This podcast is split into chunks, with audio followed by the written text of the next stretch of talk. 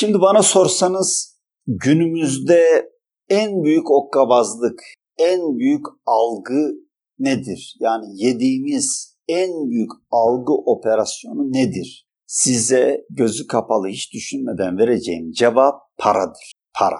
Bundan yaklaşık 150 yıl öncesine kadar hatta 100 yıl öncesine kadar para deyince bizim aklımızda var olan tek şey altın ve gümüştü. Bunlar değeri kendinden menkul olan paralar. Paraların üç tane işlevi var. Bunları çok detaylı anlattığım için bu kısmı özet olarak geçeceğim ana hatlarıyla. Ama detayları diğer videolarda ve kitaplarda zaten var olduğunu biliyorsunuz. Bilmiyorsanız da yani takip etme fırsatınız var.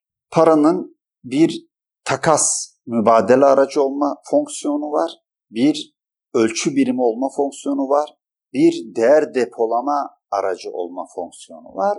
Ama bu algı operasyonuyla birlikte paranın bir de ekonomi politika aracı olma fonksiyonu 2. Dünya Savaşı'ndan sonra yerleşti. Nasıl yerleşti? Bu algıyı biz nasıl yedik? Bu operasyonu nasıl yedik? Bunlar yıllara sarıyor operasyonlar. Yani böyle bir günde oturup çalışıp da tamam şimdi şöyle yapacağız. Yani bir e, insanı ikiye kesme, Okkavaz'ın insanı ikiye kesme sahnesi gibi bir sahnede olup biten şeyler değil. Daha uzun, daha geniş açıdan baktığımızda yüzlerce yıllık bir operasyonun sonunda bu algımızın değiştiğini görüyoruz. O zaman işte peygamberimizin aleyhissalatü vesselam Nuh aleyhisselamdan itibaren bütün peygamberler Deccal hakkında ümmetlerini uyarmıştır sözü yerini buluyor. Nasıl buluyor? Çünkü bu algı değişimi onlarca yıl, yüzlerce yıl sürebilir. Bakın para, para deyince öncelikle altın ve gümüş anlaşılır. Altın ve gümüş değer depolama aracı, mal ve hizmetlerin değişim aracı ölçü aracı olarak kullanılır. Orta çağda Avrupa'da böyle hanedanlar savaşı olduğu zaman, küçük küçük savaşlar yani yüzlerce savaş olduğu zaman şöyle bir şey yaşandı. Diyelim ki bir hanedan, bir e, küçük krallık savaşa giriyor. Savaşa girdiği zaman eğer kaybederse bütün altın, gümüş ve zenginliklerini de kaybediyor. Ve çöküyor komple, hanedan kayboluyor. Yok olup gidiyorlar. Çünkü tekrardan toparlanmaları mümkün. Bunlar da bir araya geliyorlar diyorlar ki ya biz savaş kaybettiğimiz zaman neden malımızı, mülkümüzü, varlığımızı, her şeyimizi kaybedelim ki? E ne olacak? Belli goldsmith, altın yani kuyumcu diyelim, kuyumcular var. Bunların bazı kuyumcuları belirleyelim. Diyelim ki bunlar hiçbir savaştan etkilenmeyecek, buralara saldırılmayacak, bunları iyi koruyacağız hep beraber. Biz altınlarımızı bunlara teslim edelim. Bunlar bu altınlar karşılığı bize e, sertifika versinler. Diyelim ki benim 100 altınım var, 100 kilo altınım var. Gidiyorum 100 kilo altınımı koyuyorum kuyumcuya yatırıyorum. Karşılığında kuyumcu bana bir kağıt veriyor. Kağıtta diyor ki işte Mete Gündoğan'ın bende 100 kilo altını var. 100 kilo altın. Bu bir kağıt. Onu katlayıp her türlü yerde cebime koyup gidebilirim. Birine verebilirim eğer veririm. Taşıması kolay.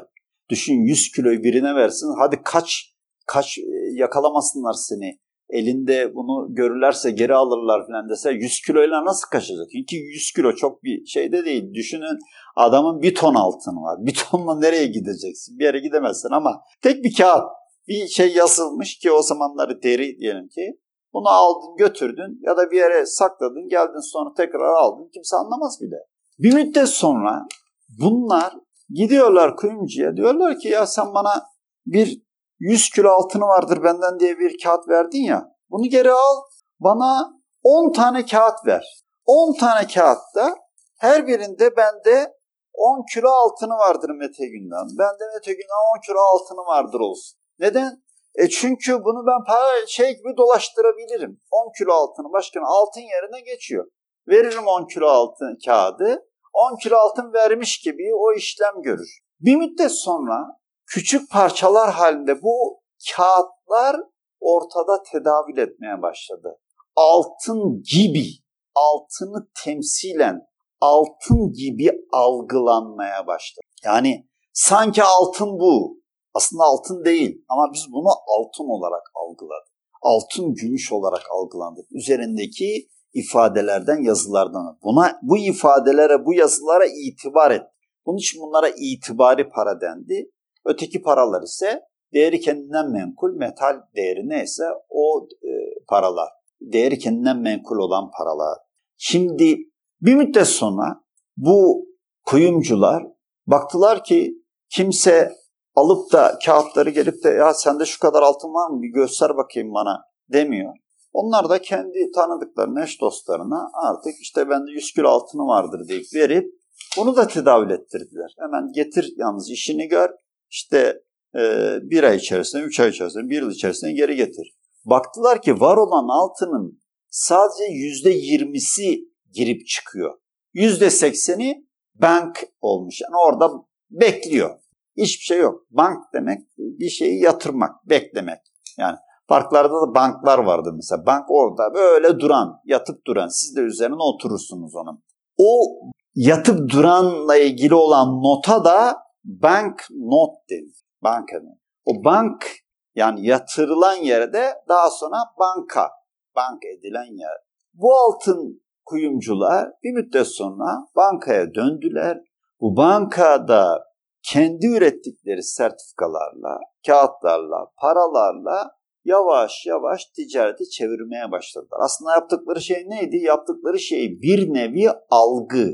Bu kağıt işte bir kilo altının değerine sahiptir diye itibari bir e, algı oluşturdular. O itibar bir nevi algı oluşturdu. Ve bu öyle bir noktaya geldi ki 2. Dünya Savaşı'ndan sonra dediler bütün dünyada öyle bir sistem kuralım ki bu altınlar tedavül etmesin artık. Yani altın para yerine geçmesin. İşte bir ons e, altın 35 dolar olarak kabul edilsin.